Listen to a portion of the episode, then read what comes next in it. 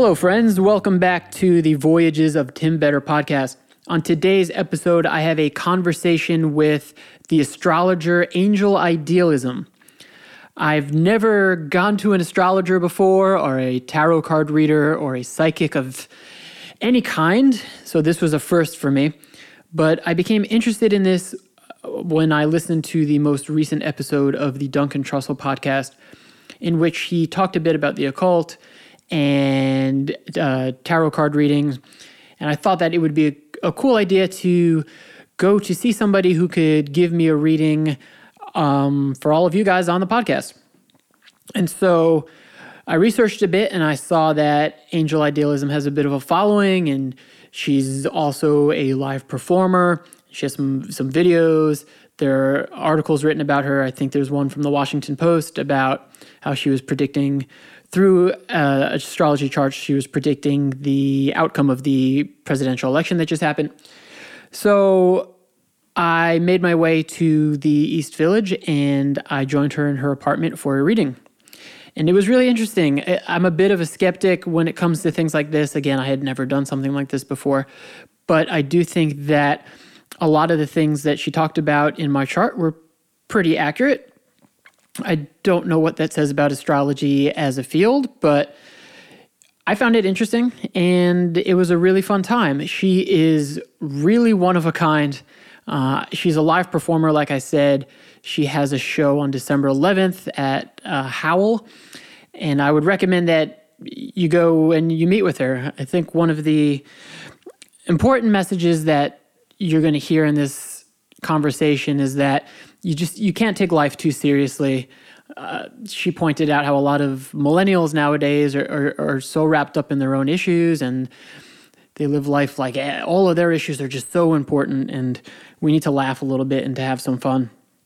There's one point where Angel does a performance of her rendition of the Star Spangled Banner, which was truly amazing. Um, she had the sounds playing, which sounded like uh, a, a UFO landing.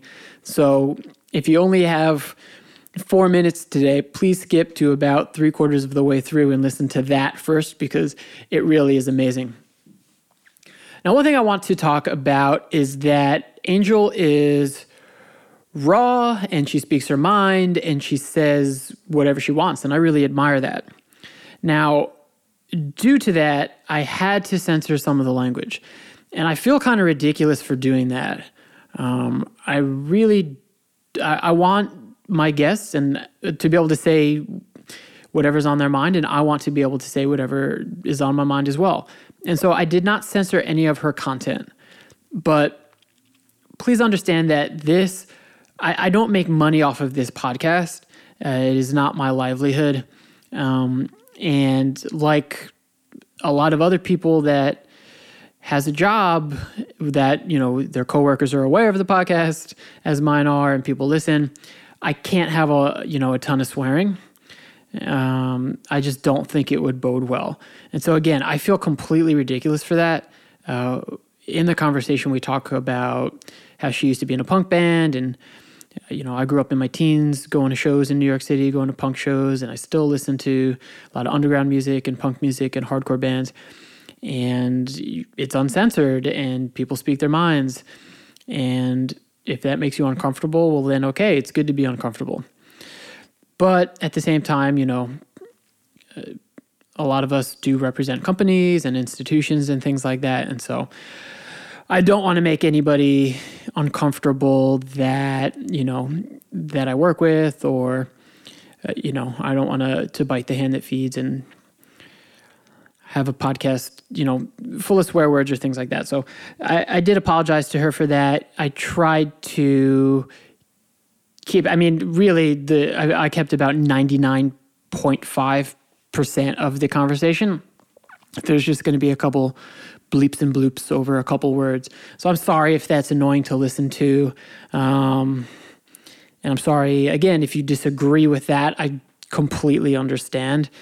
If that makes this one unlistenable for you, okay, I get it. but there's not a whole lot of censoring here again. So I, I think that there's a lot of fun stuff in here that um, that you'll enjoy. A lot of the conversation too. I want to note that I was pretty quiet for. I let Angel speak for the majority of it, and so you're going to hear me go, mm-hmm, yeah, oh wow, like a lot of those, sort of just furthering the conversation because, again, this is not something that I had any real prior knowledge about, and so I, I was sitting there kind of fascinated and learning and staring at my chart and trying to follow everything that Angel was talking about. And so due to that, I was more of a of a passive listener than I was in really facilitating a lot of the conversation. Uh, I think that for me, the most exciting and most interesting part was learning about Angel actually, and it was was less about learning about myself or hearing about my chart. And so I think maybe even one day I'd like to revisit that because she does have such an amazing history of performance in New York City. And she was telling me how when, well, she'll get into a lot of this, but how when she was in a band, she used to hang around with um, the members of Sonic Youth and how, you know, that was no big deal for her back then. Um, so I thought that was pretty cool, and it was cool to hear her perspective of the city at that time. So all that to say, I hope you enjoy this and um, be sure to subscribe, to leave comments, to leave a star rating, and to email me with any feedback you have, any questions, any suggestions, and things like that. I'm always open to hearing that. All right, everybody. Hope you enjoy this one. Until next time, peace.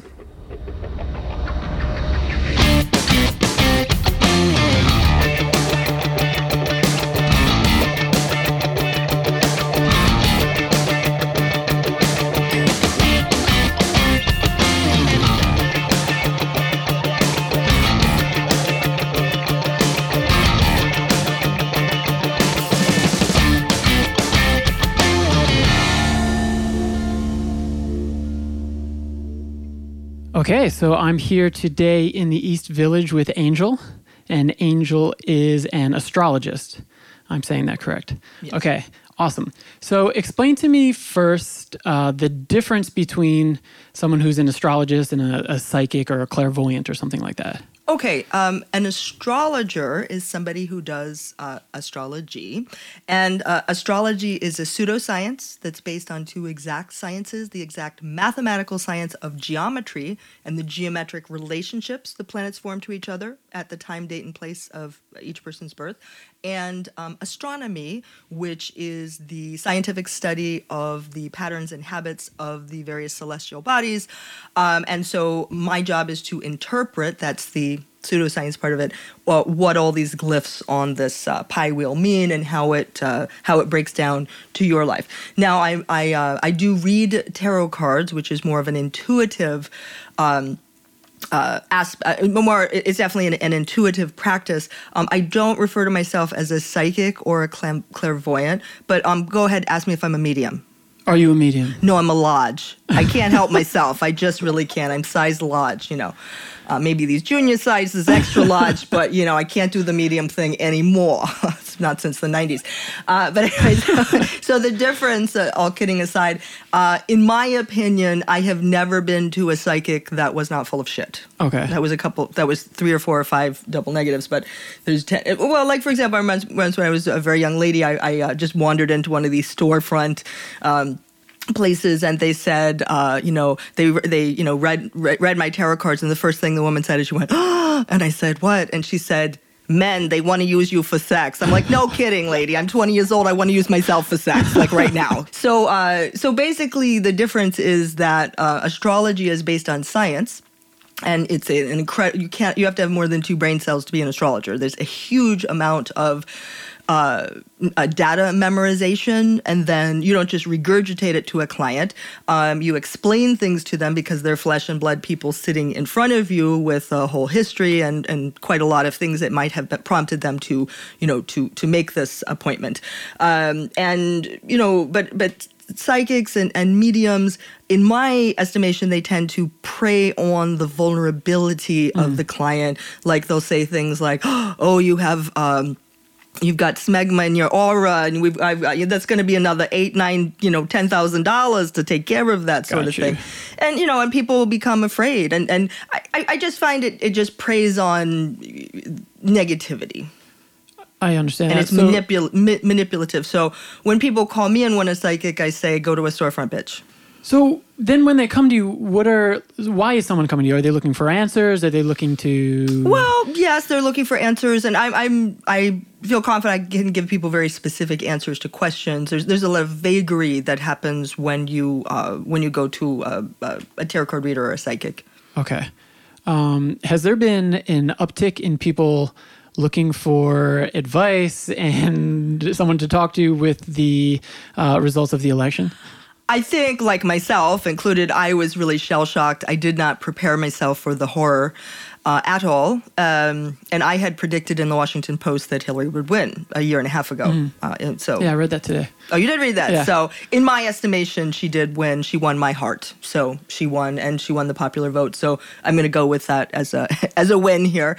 Uh, and you know, we're, we don't know what's going to happen. I, I it, and also I, that was a cold read, meaning that the Philip Bump from the Washington Post called me and asked if I would, you know, uh, give a prediction on the 2016 presidential election. This was a year and a half ago, uh, and I said, oh, "Okay, I've never done a, a presidential uh, prediction before." And he says, "Okay, I'll be over in 15 minutes." I'm like, "15 minutes? Oh my god! I could take 15 hours or 15 days at least. I could be going, you know."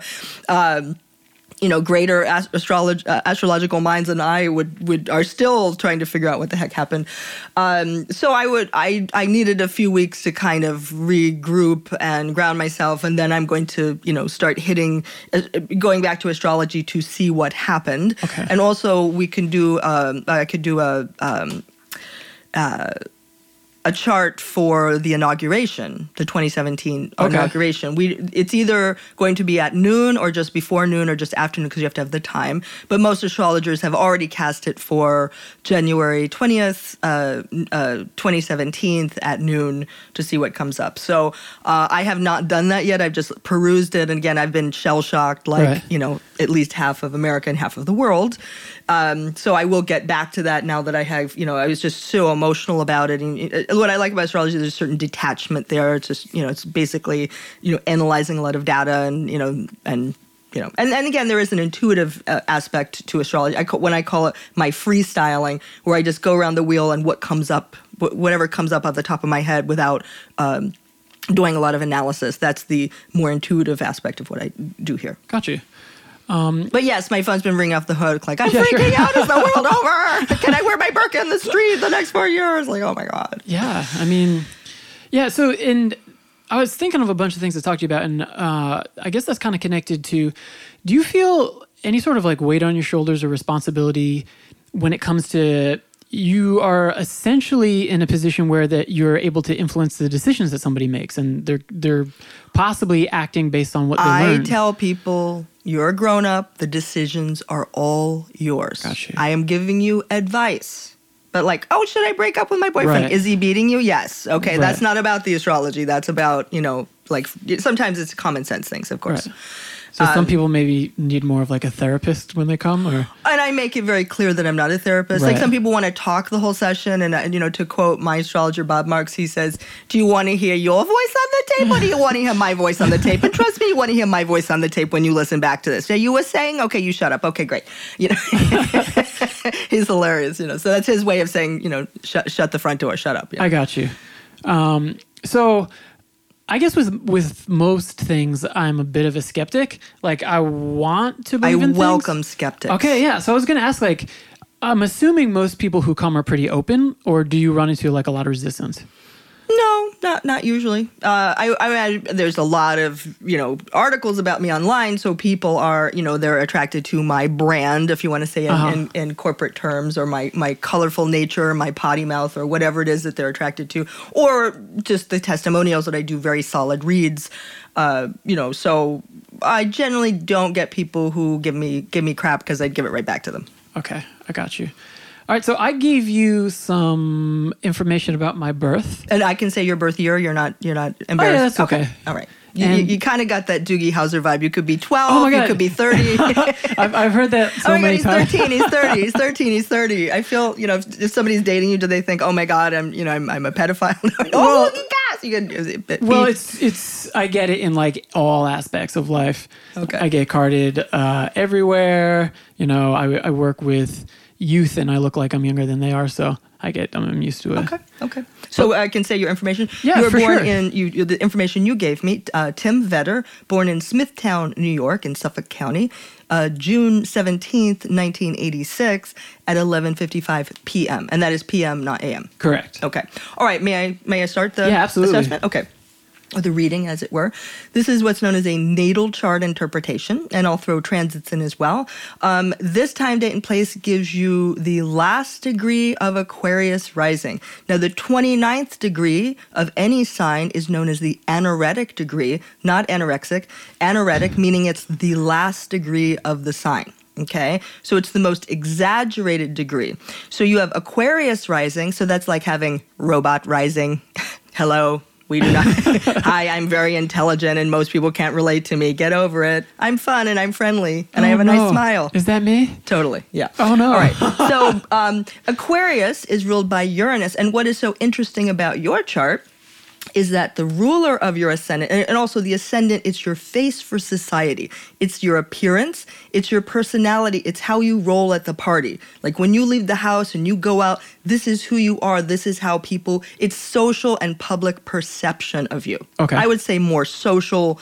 Um, 10th house would be more public, like as in career. But anyway, but. Um, you have uh, so anyway you have some interesting stuff here. So the ruler of your aquarius ascendant is uranus and uranus rules internet. Uranus rules radio it rules television anything that plugs in turns on and electrifies the world with new knowledge like the internet or like television or like radio um, and video for that matter as well. So the ruler of your ascendant which is your social perception sits in the 10th house the house of career okay uh, and oh and this is very interesting as well and the ruler of your uranus which is at 20 degrees of sagittarius and i'll tell you why that's uh, also interesting to me later. Um, uh, jupiter is ruled by uh, i'm sorry uh, sagittarius is ruled by jupiter and your jupiter sits back in the first house, the house of socializing, the house of making very intense social connections. And so you have Jupiter, the luckiest planet there is, in the house of personality, in the house of social encounters. So when you're out at the party, the way you roll, you always know the VIP to talk to. Okay. You know, you making social connections is one of your your your greatest things. You you wherever Jupiter is, you want to work that house. Okay. Okay. You and I have the same Jupiter, meaning that we both have Jupiter in Pisces. We're a couple years apart. yeah. I am before names. I'm Donnie Darko's mother. If anybody wants to know, there wasn't a name for our generation. millennials, yeah. And, and millennials have been on my poop rag lately, so I'm I'm just it was a horrible thing to say. I think I, I think I just avoided being a millennial, right? Uh, Or am I a no, you uh, definitely are. Millennial started in '84. I know, I know. So you are. So, but the the older ones, so, you know, I'm I'm, I'm getting used to them. Anyway, so uh, so anyway, so you have Jupiter in Pisces. Now, Jupiter uh, is your path and your dharma. When you understand your Jupiter, then you know where to go in your life. Okay. Now, it's interesting. I know this Jupiter position very well because I have it as well. So your Jupiter in Pisces means that you may want to have a dual career, and there's other things to support that as well. So Pisces is the saint, the sinner, the spiritualist, the debaucher. Um, so uh, and and Pisces is ruled by Neptune, and Neptune rules music. It rules film uh, and broadcast, for that matter. Uh, Neptune rules spirituality. Um, uh, so, music, film, spirituality, creativity. Um, these are all things that Neptune rules. Neptune also rules drugs, for that matter, or deviant behavior. It can go. It, it can get it's the saint or the sinner. So, people that have Jupiter in Pisces could have a dual path. Okay, for example, I'm a performance artist and singer. That's one path that I've taken. And I'm also an astrologer and spiritualist. Like, for example, it would be great if I was just on stage performing all the time, hey, hey, me, me, me, like most performers I know that are selfish and self absorbed. But I could never just be that because there's a part of me that really wants to serve humanity, that wants to give back, that wants to do a spiritual uh, practice to help others in the world. Um, so that's how I split my time. Uh, and it, you know, anybody who has a Jupiter in Pisces. So remember, understanding the principles of your Jupiter is important for um, for your success or lack there, therein. So Okay. anyway, so. Um, Can I ask Yes, a sure. quick question? So Sure. uh, that made me think of something because you're talking about spirituality, and I think that when some people think of coming to an astrologist or something like that, like there's this old school thought, like, oh, well, that's kind of like paganism or something. But can do you see people coming to an astrologist like in conjunction with like following one of the, you know, five major religions or something like that? Do you see them working together? Well, I have nothing to do re- with religion. I'm a religious, meaning I don't subscribe to any religious, nor am I atheist. I mean, I just I was raised Catholic. Right. Okay. Uh, Which but- is but- interesting. Sorry. But my Yiddish is amazing. You know? Everybody always goes, "You're Jewish." No, you're Jewish. You're Jewish. You know, I'm like, oh, oh, gefilte fish already. You know, I'm always saying these things. I want to do this mashup of Ebonics and Yiddish and, and piss up a whole lot of people and make people laugh in the process. You know, because everybody needs to kind. in my opinion, everybody needs to get over themselves. yeah, for sure. This group fighting this group, like enough already. Can't take it. Uh, so, so to answer your question, um, I mean, I have Jewish people come here. I have Muslims come here. I have uh, uh, Catholics come here. I have people who don't mention what the fuck they what That's okay. what they are because it does it, it doesn't matter to me. I don't ma- I don't care about any of that. This is really beyond all that in my estimation. Okay. I find most religion based on economy. Frankly, I know Hmm. I know Catholic Church was for sure, uh, and that uh, that's it doesn't doesn't suit me. Okay. I, I consider myself a spiritual person in that I um, I am very aware of myself and I'm very aware of other people and I try to treat people with kindness and respect. Um, or I smack them around. You know? they get out of line and goes, no, I'm just kidding. So. All right. Yeah. No. That uh, that makes sense. So back to your chart. So across from the ascendant is always the descendant. So the ascendant is your social incarnation, your face for society, how you roll at the party. And the descendant is how you roll one on one. In other words, who you're going to marry, who you're going to hang out with in an intimate setting, a, a tete-a-tete of one-on-one. Okay. So you have 29 degrees of Leo, which is again the anaretic or last degree of Leo because it's opposite the last degree of Aquarius. They're, you know, it's the polarity of Aquarius Leo. Um, so the interesting thing is that the fixed star Regulus is 29 degrees of Leo, 28, 29. So Regulus is sitting on your descendant. So that means you want to marry somebody who is uh, uh, who, somebody who is an exaggerated L- Leoan. Okay? Okay. somebody because you're cool. You come off as cool and detached and intellectual. You need somebody who's warm and generous and a little over the top. Okay, that's the only and some is an exaggerated version of that because it's the 29th degree of Leo. And does Now- that mean that person's more likely to be a Leo as their uh, they can sign? be a Leo. Okay. That's quite possible. Because if they have, well, it's again, it's the 29th degree, so they'd have to have something at the last degree of Leo to sit right there. But you also have, Oh, for the most of this chart, you have, uh, of this house, you have Virgo in here as, as well. So, for example, if somebody had Venus in Virgo, oh, God forbid already, um, or uh, uh, several planets. Is that in, Venus in Virgo is the worst. Oh, boy. It's, it's I love you, comma, but your feet are stinky. You know what I mean? there's always comma, but. There's ne- there's never like I love you. Period. There's no unconditional love. The, love is uber conditional. Okay. With Venus. You don't have that. Thank God. You have a couple other crazy sims, but, but anyway. Oh no. so anyway, um, that's just what the the seventh house, its cusp and contents are what um, are marriage indicators, and also there's a uh, an asteroid called Juno, which is a marriage indicator. But anyway, so for you, you want to wear, marry somebody who who is of royalty. That's because that's what Regulus, like regal Regulus, represents, or somebody who's a rock star or famous. Like for example, I had some transiting Regulus thing once, and uh, I read for Dennis Quaid, who I consider Hollywood royalty. Oh yeah. Yeah, so it was like some monthly th- on my monthly chart. I had Regulus, whatever, and it's like movie stars all month. Well, what are you gonna do? Jennifer Love Hewitt, you know, I'm not name dropping, but I just did. yeah. But anyway, so it's just to um, uh, explain what Regulus means. So basically, if you are a rock star out there, you should marry me. That's what we're saying. All right, perfect. Yeah. Hello. All right. So now second house and eighth house. So you just do go. I call it going round the wheel. Um, you have Aries. Um, you have Aries on the cusp of your second house, uh, and Aries is me first now, go go go, meaning you could be very proactive or pushy about going out and making the money, uh, and being a leader, being a pioneer, being the the um, the first person to do something. You know, Okay. I, I I call I want to make business cards that they say the first to do shit. I can say right. I just did. Whoops. it's a it's a female dog. Um, so.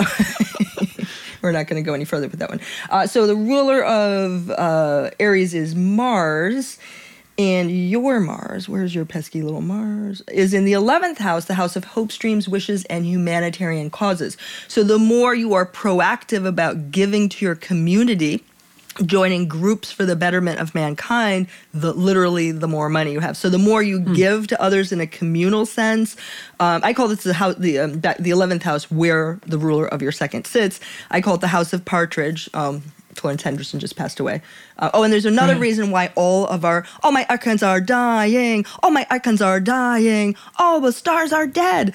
Um, I used to sing in a punk rock band. I used to have one called Womb Service. Anyway, so um, there's a reason why astrologically all of these people, these these these uh, these old school celebrities are dying uh, because Neptune and Saturn are squaring each other. Neptune rules music and film, so music and film stars, uh, and Saturn is the end of days. It's the end of things. It rules the Grim Reaper. It rules death. It's also uh, why the bubble burst because Neptune is like an imaginary bubble. It's what you your fantasy. So Neptune is fantasy and Saturn is reality. So fantasy and reality are battling it out. You know, uh, Neptune uh, obscures reality, and um, uh, and then uh, Saturn pops the bubble of fantasy. So it's been playing out, but it's been killing off all of our stars. They're having a big old party in heaven. That's all I gotta say. You know, down here we're like, oh, like, oh, you know, Prince is up there, like, whoa, having a good time. So anyway, um, uh, okay, because you can do, you know, the chart. You know, you can explain certain things that are happening via transit that affect the whole world, and then how those same transits affect each individual chart. There's also what's known as a chart for each country, um, and yeah, I just found out. I didn't realize I'd never really done the chart of the United States of America.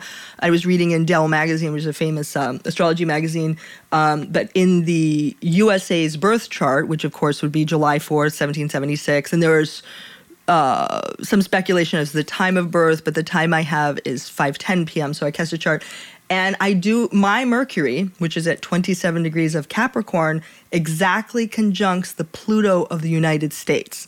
That means when I speak, it's very powerful or has a powerful effect on the United States. And I've never really thought of all that power I had. Yeah, for sure. I thought it was my hair and makeup. It's my, it's what I have to say. Oh my god! Which we should mention is fabulous. Oh, I know it's- oh, that it's- people can't see this, It's but a, it's, I got a crew cut now. I know, but I, I'll I'll see those crazy hats over that. Was where I'm famous Oh, yeah. for for nutty hats. But anyway, back to your chart. Um, so yes, and so the rule of your Mars is Saturn, and your Saturn is in the ninth house. The ninth house is the house of higher education, publishing, advertising, and broadcasting. Um, and then the ruler of your Saturn is Jupiter, finishing full cycle, or, or, or back here. Okay, interesting. All right. Okay. So you're definitely, and you work in public ed- education, right? Yeah. Okay. It makes and this sense. was like this was essentially uh, follow someone throughout their life. Like this wouldn't change, or Okay, your birth chart is is stat, static, meaning Okay. it does not change. Yes. But you also have what's known as progressions, a progress chart. Like if I take your, um, I mean, that's why my my sessions are usually two hours because it's a lot of information to get through, and I I, I tend to bullet things and say as much information as possible, as opposed to going off on, Understood. you know, because you can go off on tangents like forever. so that would be stuff. why people read horoscopes then. Yeah. Okay. Yeah, yeah. I mean, but it's what you see in the newspaper is very cursory. I mean, Right, you just right, say a few little things, but it, it's when you have an astrologer go over your chart, if they, you know, worth their salt, they're going to go into great detail. Okay. So like, it's very obvious to me why you work in public education. I'm going to talk about your ninth house in just a minute. I was just doing a.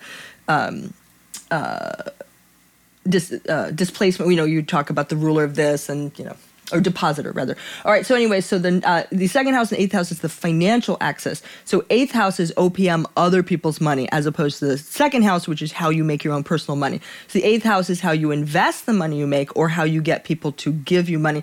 And you're actually a little bit luckier about getting people to give you money and investments Wow. than you are about making your own.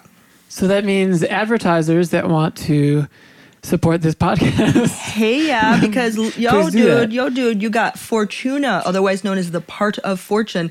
It's uh, from ancient Arabic astrology, and it I call it lucky point in sky because it's not an uh, an astral body like a planet or planetoid or asteroid. It is a mathematically derived coordinate, hence the crosshairs. But all you need to know, it's a lucky point. Yes. Okay, um, and you have it the first uh, body up or, or the first uh, uh, first thing up in your eighth house, the house of OPM, other people money. Okay. You want other people money? You got luck with other people money. So yes, that would be investors, and you have Libra on the cusp of this of this house, which is ruled by Venus, and Venus rules art, love, beauty, and music. Okay, and your Venus is in the sixth house, the house of everyday work. Okay, so your oops, oh here we go. Your everyday work um, is to get people to invest in you. I mean, hey, so I'm marrying a rock star. People are going to invest their money in me. Yeah, who wouldn't who wouldn't want to invest in someone who's married to Is a this rock going to star? take a downturn somewhere where like okay, now your moon is it really messed up? Okay, so Oh, your no. okay, so the moon, so you you wanted something messed up. I'm gonna oh boy. So your moon is in a, a difficult dark place. Now, if you were born a little bit earlier, it would be in the sign of Sagittarius, um, which wa- which is where my moon position is. So you- it's like you know wacky and fun and Like earlier in the day or earlier that month? earlier in the day. Come on, mom. Because the moon, and speaking of mom, the moon rules women in your life, starting first with your mom, your relationship with women in general, and also how where you get attention and support. Okay, so this house is sex, death, and taxes. It's a quote unquote Scorpio house. Um, and you have your moon in the sign of Scorpio in this house of Scorpio. So that can make you a little bit paranoid. Um, You're a very instinctual person when you have moon um, in Scorpio, but you're so instinctual, but it's like it, it, makes you paranoid because you it's like surround sound HD sensitivity. Okay. Okay.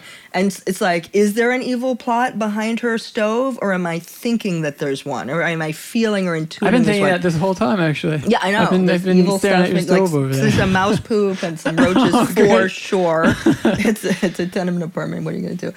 Anyway, so Moon and Scorpio. Um, Scorpio energy is all or nothing, three hundred percent in, or get out of my face. It's it's a yes or it's a no. Hmm. A yes is a yes, a no is a no, a maybe is a no. Like when someone's like, no. Okay, you're. It's a very. Uh, it's a harsh moon, uh, so it could mean that your mom is a little on the intense or obsessive side. Okay, now to make that even more intense is the, the moon in Scorpio. The reason the the moon does not. It's either in its full or its detriment. I always forget which one. Is that it's opposite the moon in its exaltation, which is moon in Taurus. Moon in Taurus is solid. It's stayed, It's practical. It's down to earth, and it knows how to gently set up a lucrative. Um, not just lucrative, but because it's ruled by Venus, but uh, a pleasant and lucrative way to support themselves and to and to have their feelings be calm and stable. So Moon and Scorpio is very vehement and intense and kind of like a pinchy monster. Okay. Do you know what I mean? And basically, this Moon is you feel it's to protect yourself by observing the hell out of things, but it makes you a little cagey. Okay. I Yeah, th- it makes you cagey. There Now- might be some accuracy so so that. so if the moon in Scorpio wasn't intense enough, the ruler of your moon is Pluto, and your Pluto is in Scorpio. Hello, millennial, and it sits right next to your moon. So you have a moon Pluto conjunction. So it is said that sometimes people with a moon Pluto conjunction have psychic abilities, which I get, I don't even like to use the word psychic, or you're very extremely intuitive extremely intuitive, hmm. but again on the paranoid tip. Okay, it can make you crave power. Uh, and and Scorpio is all about inner vulnerability and external strength to protect the internal vulnerability. That's what the nature of Scorpio, which I did not understand until I studied it extensively, and then I had some Scorpio on my chart via progressions. okay. And I, oh, I didn't explain what progressions are. So progressions are basically you're not the same uh, man you were when you were 15. Right. Okay, you change over time. So your progress chart, and don't ask me to do the mathematics; it's very complicated. Okay. Um, it's where you're at, and I can show you your progress chart as well. But we're still working on your natal chart. Natal chart is the most important thing because it doesn't change; it's always. And then uh, another thing you ask if it's if things change, transits. That's this outer ring that I put up. That's what's going on in the sky right now, and and it explains how the planets in the sky right now are affecting your natal chart.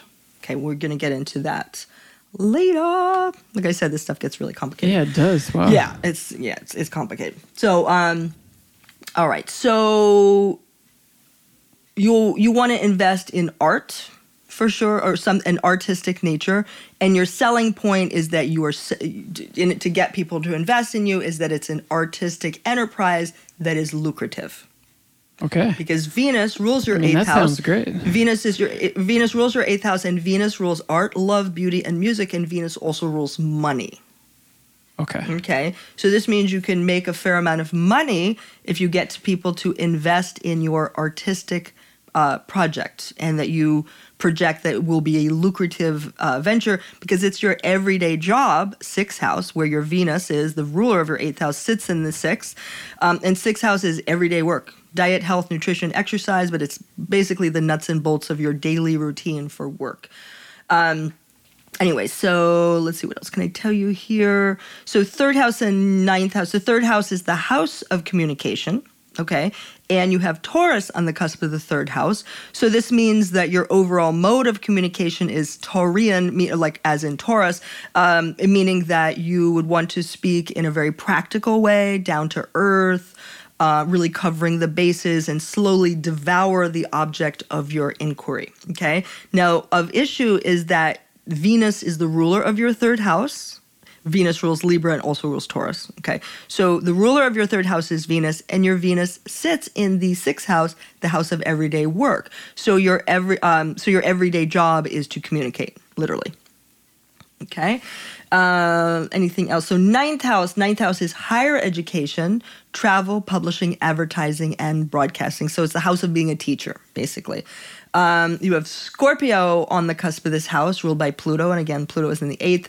Um, so this means you were all or nothing about this this field. You dive in 300% or forget hmm. it. It's in the, and you have Saturn in this house, and Saturn is a very serious planet, and Saturn is the planet of professionalism. So it could either mean that you hated college, you didn't want to go to college, and you said 100%, 300% no, or you said 300% yes, I am going to make this my profession, and indeed that is what you would, would you have done. And with, wherever Saturn is, one must be structured, organized, and disciplined. All right. Okay. The more structured, organized, and disciplined, the more successful you will be in this field. Okay. And the ruler of your Saturn is Jupiter, and your Jupiter sits in the first house, back to your first house. Okay. So, uh, taking higher education, travel, publishing, advertising, broadcasting seriously and doing it before the public. That's your jam. That's what you're. That's what you're doing right Well, now. that, I mean, Way that seems go. pretty true, doesn't it? Way to go. Then you have Juno, the asteroid of marriage, in um, the seventh house. It would appear that you take marriage very seriously. Hmm. So seriously that you're like, forget about it. that might be it right there. like every man, forget about it. Oh my God, it's terrifying. Yeah, every man is terrified of one woman that's going to take over. Yeah. I'm noticing a lot of seriousness, right? So it seems like with most of what you're saying, it's like I'm intensely whatever that thing is. So intense about the work, intense about the relationships, intense about life. Well, because Saturn, yes, I would say you're, um, yeah, on on. Well, Gemini's are like you know the the snake oil salesman of the of the zodiac. You know they can talk Oh, money out of a brown paper bag. They can, they can, they can, they totally can, they can. Um, but anyway, so uh, uh, it's your, your sun is Gemini. That's mutable air. Mutable is means it's changeable and it's a it's of a, of an air element. So Gemini is just I, I always say that Geminis have an unusual relationship with the truth because the truth is constantly changing for a Gemini. There's no absolute. So you have kind of a battle in your chart of Sagittarius and Gemini. Like you have your your sun is in Gemini, but you have multiple placements in Sagittarius. So there's they're forming oppositions. So part of you um, you know, wants to have this unusual relationship with the truth and be really flexible uh, about. Uh, there's no hard line about the truth, but Sagittarius is the ponderer and the wanderer, and their search for truth and justice throughout the universe. It's like you know, it's like early Star Trek stuff. You know, if you can even remember back that far. And the, I mean, there's a duality with a lot of things with Gemini's, right? Or is that am I? Well, yeah. I mean, that's the whole point Yeah. with uh, with Gemini is that it, it's a duality. Okay. Okay. And let's see, do you have a you have a T cross? I'm gonna talk about you have a complicated chart. But anyway, I'll talk about your sun sign in, a- in, in a second. You can read that in any paper. So back to this, Juno, Juno is the asteroid of marriage. So you're somewhat non-committal about marriage um, until you are, uh, just because. Um, again, the seventh house's cusp and contents are indicators. So as I've already told you what they are, you want to wear, marry a rock star, somebody who's very, you know, full of of themselves, some a, a tad narcissistic. Um, that's kind that can be what you're attracted to in a mate, um, because you're cool and detached. You want you're attracting somebody who's like just super personality. Okay, maybe overbearingly so. Um, but that's one indicator. But the other indicator is Juno, the asteroid of marriage, which is in the non committal sign of Sag. Okay. Um, it's, it's like you're. You'd like to be a balloon that's that's flying around, and you'd like a partner to be holding that balloon by a string on the ground to ground things, but you hmm. need a big long leash and plenty of freedom. And the more space they give you, the closer you would want to come to them. And if they crowd you, you're out the door, you're on the first plane, the first train, the first, you know, bus, anything to just get you out the door. That's pretty good, Angel. Yeah, yeah, that's why they pay me the big bucks. Remind me to charge you more. Okay. Um, now, now that's one thing. However, you have Saturn right next to it. See, four degrees and four degrees. Oh, whoa, that's an exact. Basically, Saturn and Juno were hanging out. Exactly, they were like right up on each other when you were born. Okay, four degrees Sag, fifty-four. Four degrees Sag, fifty-seven. That is a tight conjunction. Conjunction means in the same sign Okay. and or within a 10 degree orb because again this is all based on mathematics. Again i suck at math. Disclaimer you know i'm good at interpretation. I have i have computers. Do the mathematics for me. Um, anyway every once in a while somebody will write something about that like she looked at a computer screen. She's all right sue me already. Yes. She, she's a fraud. She look I, like i'm it's not hocus pocus. I, I can look at it on a piece of paper or i can look at a computer screen. It's all the same. But i'm you know i know the uh, Never interpretation. satisfy everybody. yeah. Anyway, so just having Juno and Sag makes you super non-committal, and you want lots of space and freedom. Um, however, Saturn next to Juno means that you're very serious about finding a mate. So serious about it that it becomes a stumbling block. Can also mean that you may marry when you're older, or you may want to marry an older person.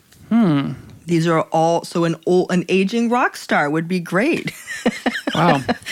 We're really we're really putting a lot of information about me out there right now. I know. Um, but what, what I really like about your chart is this. Um, now we're going to do fourth house and tenth house. The fourth house is early childhood experiences, home and family, and and also how you make a nest or a family as an adult. And the tenth house, its opposite uh, house, is what you want to be when you grow up. Now, what I find very interesting is you have 13 degrees of Sagittarius on your MC. MC stands for media colum, Latin for fame, and the cusp of the 10th house. So the, this point is your way to find fame and fortune if you should want that young man. Uh, but what's interesting is that my Venus is 14 degrees of Sagittarius, and it sits right here in your chart. So what does that mean? Well, like I get lots of calls and lots of emails. Oh, please, please, will you? Inter- can I interview you? And can, you know, and, and I I almost always say no or I'm too busy. Oh, really?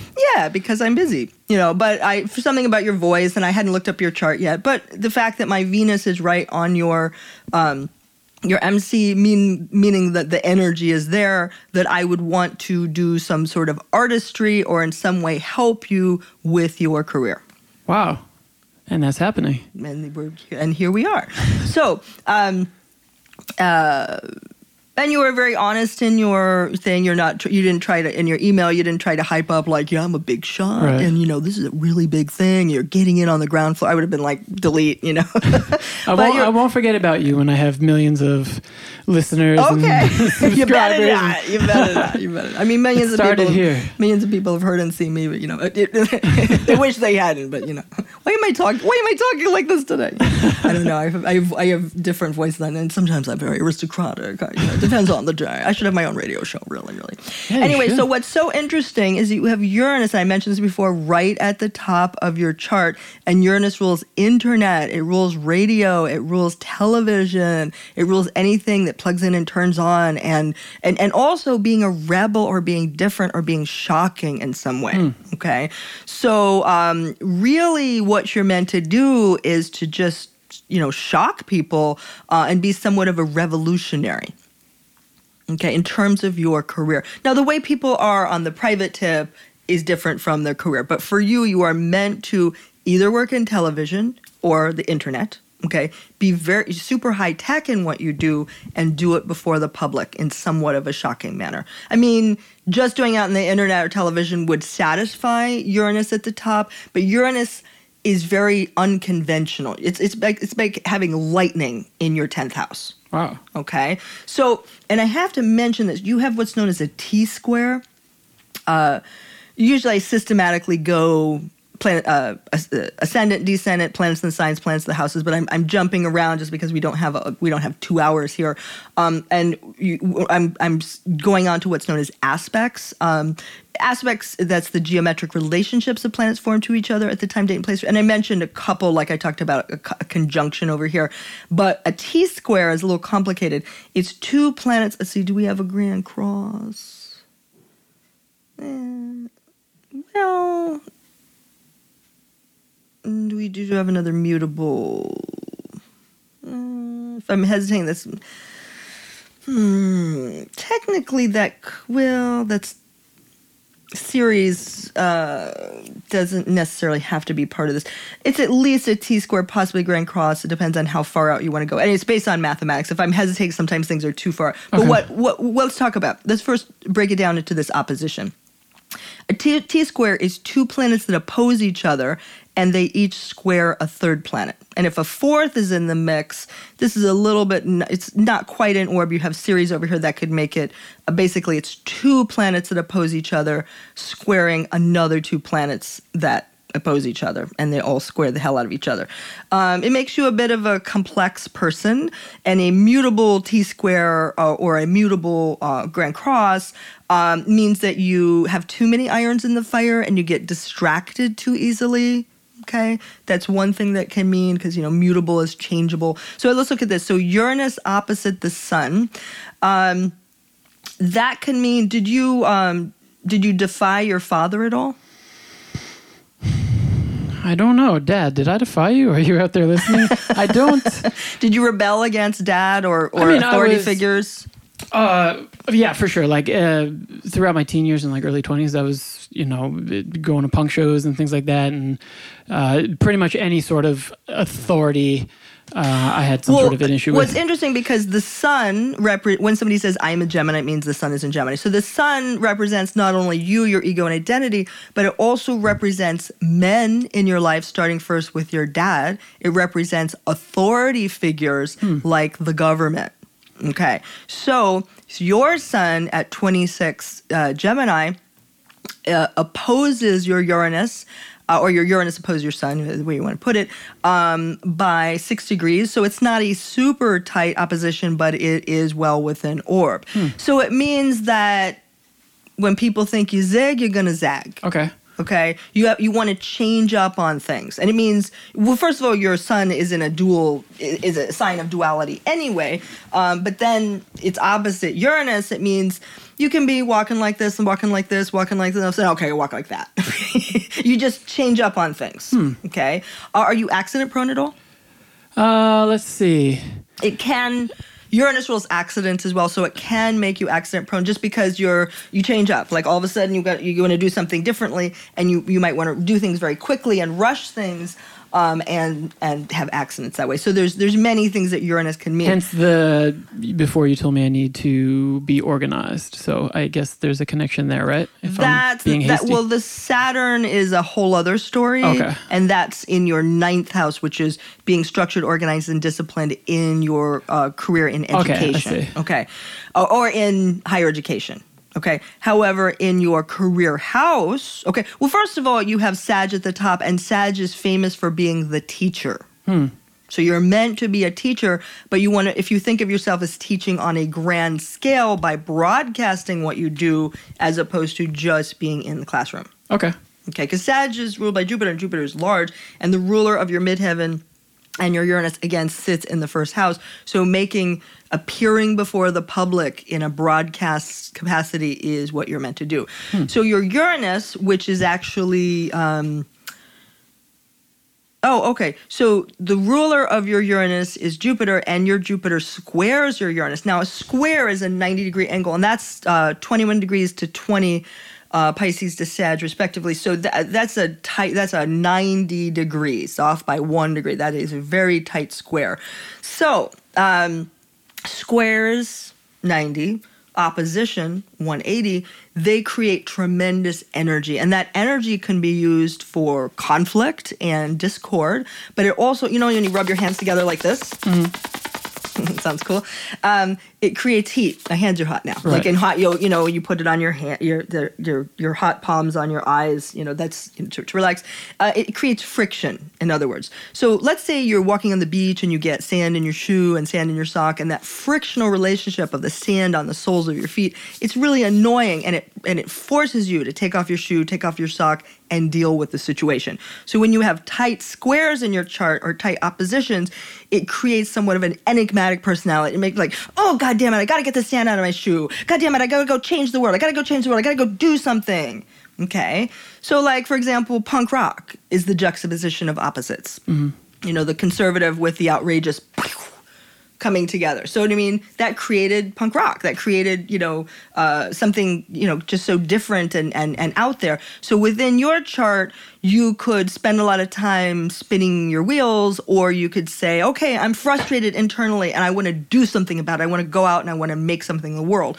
Um, and so this is interesting because you have a tight square between these two planets, Jupiter and Uranus, and and Jupiter is the ruler of your Uranus, and it squares it. So that means it, you really need to understand this part of you that wants to rebel and wants to do things differently. Now, if you understand that that part of you, and you understand that that's what you need to do for your career, then that's cool. So that means you could be conservative in other areas of your life and practical in other areas of life. But when it comes to your career, doing the unexpected, being unusual, being brilliant, setting yourself apart from others is what will put you on the map. Trying to be like other people will get you nowhere slowly. Wow. All right, I have a question. So yeah, I've been mostly quiet this whole time because I'm just uh, this isn't my forte, right? So I'm I'm sort of just absorbing this, and this is super interesting. Um, we're talking about all this stuff in essentially like a modern context, but is this something that like ancient cultures were more aware of than maybe we are today? Because The ancient Babylonians, 3,000 years ago, invented or discovered astrology. okay, And astrology predates astronomy by thousands of years. wow, So they're they're interactive, you know.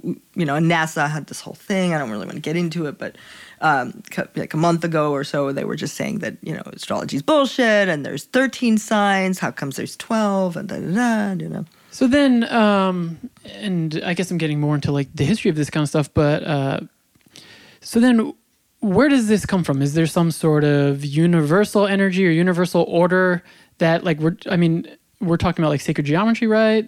We're talking about what? Like sacred geometry, like we're talking about mathematics, right? Mathematics, yeah. So Which is again a science. yeah, for what sure. What I like about it is quantifiable. It's definite. Mathematics is not open to interpretation. Right. Is it six pennies or six units or is it six thousand? Which is it? Is that it's not Right. open to to interpretation? It's a set and definite thing, which I really I really dig about it. So that's, I guess I'm not articulating myself so well, but that's sort of what I'm getting at is, uh, where does that where does the math come from then? Like if is it just the way that the universe worked itself out or what was there some sort of intelligent design that created this this mathemat- mathematics and astronomy and astrology? Well, greater minds than than mine have debated this for for centuries, I suppose. But uh, the chicken or the egg, what came first? I mean, Nostradamus is like the the big the big deal, the big cheese Mm-hmm. in this, you know, because he made his predictions, and you know, you get these these old dudes with like you know protractors and Right. and stuff, you know.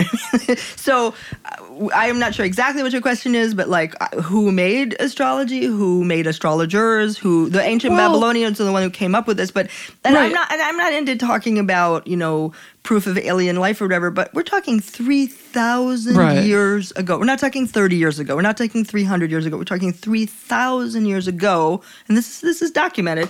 They came up with this. So how were they so advanced in mathematics? Yeah. They I- didn't have calculators. They did not have computers. Hmm. You know, so that's that has always amazed me. Um, I I don't know. I don't really I I- I don't really think about that aspect of astrology so much. Okay. For me, it's more a client is sitting in front of me. They have an issue. Um, like a client can come here and I can see that they're on the verge of divorce Okay. And there I can see there's I can look at their chart before they come and I'm like, okay, she's the shit's hitting the fan with her love life right now, and I know that's why she's here. Okay. And conversely, sometimes somebody can have big shocks to their career up here, and they're like, oh, you know, so uh, that's my concern. It, it's more of, of a uh, helping people on an individual basis or helping people on a you know if i do a podcast or a broadcast where you know i can uh, reach more people but it's really for me anyway it's about being a healer Okay, yeah, that makes sense. Uh, is there anything else in my chart that I should be aware of? Okay, well, let's look at aspects to your midheaven. Uh, aha. What is what is midheaven? MC, that's the point of fame in your chart. Okay. You have Pallas Athena, which is an asteroid, and some astrologers don't put up the asteroids. However, I find them to be the chives on the baked potato. They're Okay. the pièce de résistance. They're the final detail. They're like, uh huh. Like sometimes you're like, why is this pe- this person having these issues? And you're like, oh, let me put up the asteroids. Okay. So, for example, Pallas Athena, which is the asteroid goddess, which has to do with sensing patterns and trends and seeing a clear vision of the future, not to be clairvoyant per se, but finger on the pulse, finger to the wind, knowing the next new trend happening. Wherever Pallas Athena is, is where you are a trendsetter, not a trend follower, and where you sense patterns and trends and explain them to others. So your Pallas Athena at 14 degrees of Leo trines your midheaven from the house of everyday work to the point of fame in your particular chart. Okay? Um, so, your everyday job is to sense patterns and trends and to explain them to others and garner your fame and fortune. Let me show you Pallas Athena. The audience can't see this, but you can. I will describe it. Okay, okay. Um, and I was wearing this on the Refinery 29 broadcast that was taken offline, which is a crime against humanity, clearly. Okay, so this is a Goddess bitch, okay? yeah. I was gonna say almost like a pink Spartan type of a hat. Yeah, it's, it's a pink sparkly Spartan. Exactly, Sparkly Spartan. Oh a pink sparkly Spartan hat. In my bathrobe. the door. Uh, Can they hear me over here? Um, I think so. People, can you hear? Um, Anyway. so can can I ask you about that for a second? Sure. So Now, Pallas. Now, that's interesting because Pallas Athena in my chart, okay, is right here up on my midheaven, the point of fame. So, what has made me famous is sensing patterns and trends, seeing a clear vision of the future, to be prophetic and to explain this to my clients. So, the more I sense patterns and trends and explain them to others, the more famous I have become. And I didn't even think of this little asteroid hmm. Th- that's why I give credence to the asteroids because it depends on the placement. Now, in your chart, because your Pallas Athena is 14 degrees of Leo, it, it trines your a trine T R I N E, is a very positive association. The most positive association. Ease, comfort, flow, success. Okay. So, and conversely, some astrologers say like squares and hard angles can, you know, drive you to to make things happen, but they're also a pain in the ass, and they can also, you know, bring down the the parade. But a trine is easy and profitable. And do you have anything else to pull that into a grand trine? Oh, oh, Vesta. Hmm. Wider angle, so technically it could be a grand trine. A grand trine is very positive. Oh, oh, yes, yes. You have a, actually you have a couple of grand trines. Wow. Okay. What does that mean? Well, a trine is between two astral bodies or between two points. That's a trine. A grand trine involves three astral bodies or three po- or, or two astral bodies and a point in your in a like a cusp. Okay. So let's start first with um, well, that's that in and of itself is fabulous. Your um, and you, sometimes things are too wide angle to be pulled into uh, an aspect, so you have to go. Yeah, it can be trined by sign but not degree. But anyway, so it's best if it's both. Um, so the more you sense patterns and trends as your everyday job in a theatrical sense, because it's in Leo, and do it before the public. So that broadcast it before the public on a grand scale, the more famous you will be. Wow. And as an astrologer, sensing in patterns and trends is what I do. So it's interesting. So it's in- so so it'd be natural for you to go, oh, let me reach out to somebody who senses patterns and trends, and that will be helpful for my career.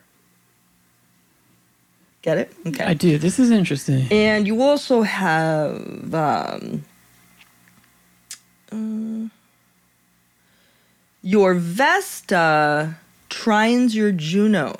Ah, trines your Venus. Ah, okay, okay. So this is a grand trine for sure, and uh, a two degree orb of trine between your Venus and your Juno and your Venus and your Saturn.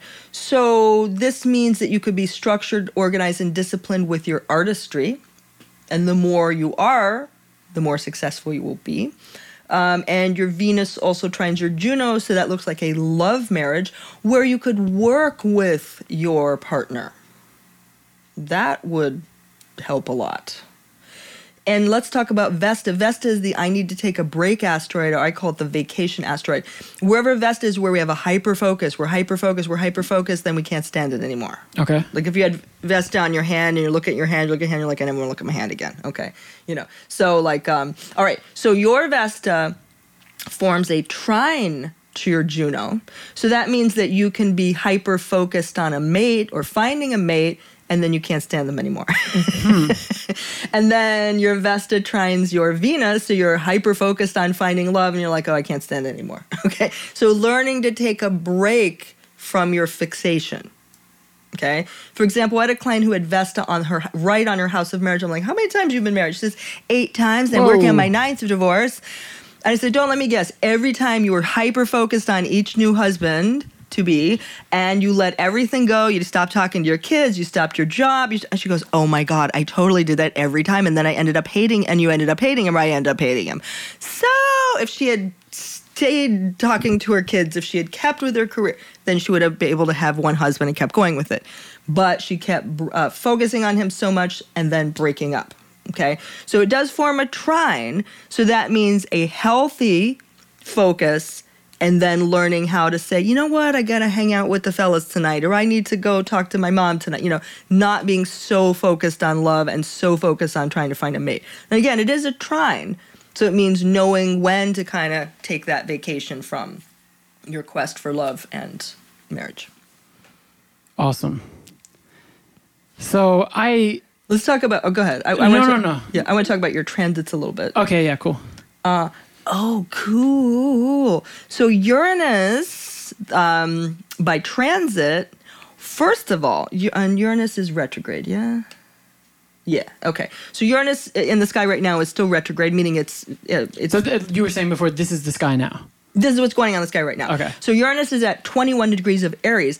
Uh, in December, it'll go down to 20 degrees of um, Aries, and it will form an exact trine to your Uranus. Okay, so that is helping you with broadcast. Uranus represents internet, it represents television, and it represents astrology. Okay, so this broadcast, broadcasting an astrologer will actually be very good for your career. And also, Uranus because um, you're Uranus in the 10th house, the house of career. But Uranus is transiting your second house, the house of money. This means that you will make money from Uranian enterprise for the next many years because it will be many years in this house. So you hmm. will make money from the internet. You will make money from video. You killed the radio star. I did. Um, yeah, I mean, obviously, I can look at this shot and say he killed the radio star. video killed the radio. No, Tim Vetter killed the radio star. I haven't sung it. Oh my god. Shall I play theremin for you? Uh, sure. Okay, hold on. See, I'm an Aquarius, so I have to get up and do wacky stuff sometimes. I don't know if you'll we, you'll be able to hear it. Yeah, I think so. Okay, here we go.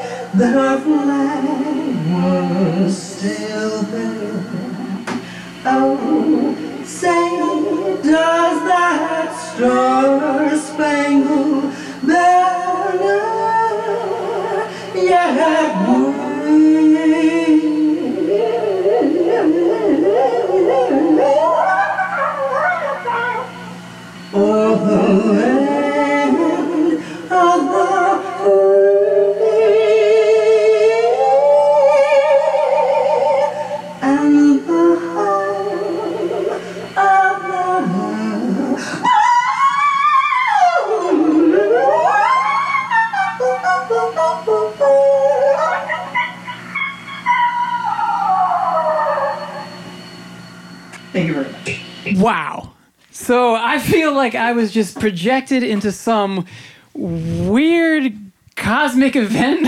is, is, this something that that some is this something someone would hear when you perform? Well, sure. I have a gig on December 9th at the Howl Gallery where I will be singing, playing theremin, and doing performance art as I have done for many years. Well, the theremin is more of a, people call me a human theremin when I sing, obviously, but um, I have recently started playing theremin as well, as you could hear. Wow. So we've talked a lot about me. Before we close out, I do want to hit on a couple more things. Like, so how long have you been performing? Uh, about 33 years. 33 years. Now, tell me about your time in a punk band. Um, my first band in New York was called Womb Service. Okay. Like, hello, Womb Service. And um, my first boyfriend in New York. I call him my East Village boyfriend. I wrote a song about him. He passed away a few years ago, oh. quite young, um, unfortunately. He was a gorgeous guy. And actually, we're going to be featured in a magazine in the UK called uh, Jocks and Nerds. Because uh, now the, the Rivington School book is being released, and that is not a, a bricks and mortar school. It's a an art movement from the 1980s um, that is now you know caught international fame um, just because it was such a raw underground art movement that kids with their apps, there's no app for the Rivington School. There's no app for what we did. Okay, and are and continue to do. Like for example, there were all these abandoned lots in New York City in the 1980s that were filled with broken glass, razor blades, junkies, and the Rivington School. We would show up uh, with blowtorches, uh, you know, Kansas spray, spray paint, found objects, and erect these 50 foot sculptures. And I would bo- cover myself in, in body paint and a diaper and a, a wire hanger on my head and just get up and say, uh, Trash from logic and logic from trash. We ride the wave. We ride the wave. We ride the wave and don't come back. Don't come back. Very edgy, very dark. There, it, it can't be recreated, but it is at least captured and, and epitomized in this book, The Rivington School. So I'll be published for the first time. I never tried to get published, but I wrote a couple pages in this book. So And when's that coming out, and how can people check that uh, out? It's a, a UK pro- publisher, Black Dog. Uh, is the publisher, and it will be available in bookstores as of, I believe, December 7th at Printed Matter here in New York City. They're having an opening. And then from the uh, December 8th to December 11th, there'll be a variety of events at the Howl happening, the Howl Gallery on um, East First Street here in the East Village. Um, I will be performing on December uh, 9th, doing my thing along with Phoebe Legere and Jim C. Those are a couple people on that bill. Uh, the Voluptuous Horror of Karen Black will also be performing the next night. So there'll be a lot going on. And this is the kind of things that you would read about in books and you couldn't imagine to see in real life anymore. But, you know, the Very fact that we're still alive and we're still doing edgy stuff and we're not an app yet, you know. Do you, do you have recordings from your band? Womb Service, I do have recordings from Womb Service. I have to find them. I think they're on cassette tape, or whatever. Uh, but I, ha- yeah, we, uh, we, uh, we, we, it was, it was, it was, uh, it was, it was a pretty wild time, and you know, and and Dave, he knew Sonic Youth, uh, and so you know, he'd be like, "Oh, let's go hang out with Thurston." I'm like, "Yeah, who's Thurston? who, the, who, the, who the hell's Thurston? That what a weird name." And like, "Oh, he's a cool guy." And Thurston Moore, "Oh, what's your band, Sonic Youth?" I was, I was rude to them. I was rude to everybody. You know, I was equally rude to everybody, so they liked me. You know, instead of being like, "Oh, you're a famous punk rocker, let me kiss your ass," it'd be more like, "Yeah, get out of my face," and then be like, "Oh, hey, who are you?" You know, it was, it, it, like everybody's so PC now. I, I guess I'm from a different generation where PC was like, we just vomit on PC. We're gonna cut B- PC up with razor blades. You know. Yeah, I was gonna ask, um, and I guess like the way I can relate again is like through uh, listening to punk music. But uh, again, I'm not, you know, I'm not from the original days in, in of punk in New York. But when I was young and I started listening to stuff around, I guess like 13, there were mail like mail order catalogs where you would send them a dollar, you'd send them a stamp, and they'd send you back a catalog, and you'd get like compilations and things like that. Hmm. So I'm wondering, like, there's so much more accessibility nowadays where you can, I mean, nowadays you can tweet at someone that plays music, and they might tweet back to you, and you can talk to them directly. But I'm wondering if you think that like art in that medium is better today than it was in the 70s 80s What do you mean the way the way it's made now? i guess like in the totality Edge is the is the issue. so edge is missing nowadays Yeah. Okay. Yeah. I mean, for example, I, I like I said, millennials have been on my poop rag lately. Just just because I just I got mad about this Refinery29 thing. That's one thing. Um, and then the election, you know, the young millennial women didn't want to vote with their vaginas, and uh, you know, everybody's like PC, and you can't do this and you can't say that, and it's like, I love the raw expressiveness of punk, um, and like when when people have punks band, punk bands now, it's like that would be they would be booed off the stage back then. I'm sorry because there's there's not edge. Um, so I say punks invented cool. Millennials still working on the app for cool. You know, so like there's no app for punk. There is not an app for cool. And if somebody invents it, I mean, rock on, okay. But um, I guess it, it, Oh, and and back to astrology for one second. Like Yeah. um, the outer generational planets, like Pluto, Uranus, and Neptune, they stay in a sign for many years. That's why they're outer generational planets. So they denote entire generations. Okay. Like for example, your generation, the the millennial Pluto, is Pluto in Scorpio okay, or for the, the bulk of the time period that, that is millennial. Um, so your generation is hot or not when it comes to sex and intimacy, okay? Uh, I'm I'm not going to say I am before names. I'm Donnie Darko's mother. We've already established that. So Yeah, so- actually, did I in in the did I hear an Ellen Bernstein in the middle of when you said uh, Ellen Burstyn. yeah, when you were Yeah. saying Bernstein. Yeah, I do. I do weird shout outs just because. Wait, um, Viggo Mortensen, the intense rage I feel. You know, I'm always doing celebrity thing before La- Lana Del Rey, and I love. I actually love her, but I was doing that like shouting out to celebs like 30 years ago. That's awesome. You know, I just yeah, yeah. Viggo Mortensen, the intense rage I feel. it just kind of fit like so good there. Um, uh, I'm trying to think of one of the womb service songs. Oh, Rod Ram, Remus Rhyme, you've committed a penis crime. Never, ever in the annals of time have we seen such a heinous crime as your penis crime. My name is Marilyn. Rod Ram, Remus Rhyme, you've committed a, a heinous crime. So that was that, and then we'd go into uh, this thing on on Marilyn Monroe, and and uh, you know, it's just like and with this insane punk banter. You know what I mean? Like love you know, it. insane drums and, and, and insane saxophone and insane guitar. You know.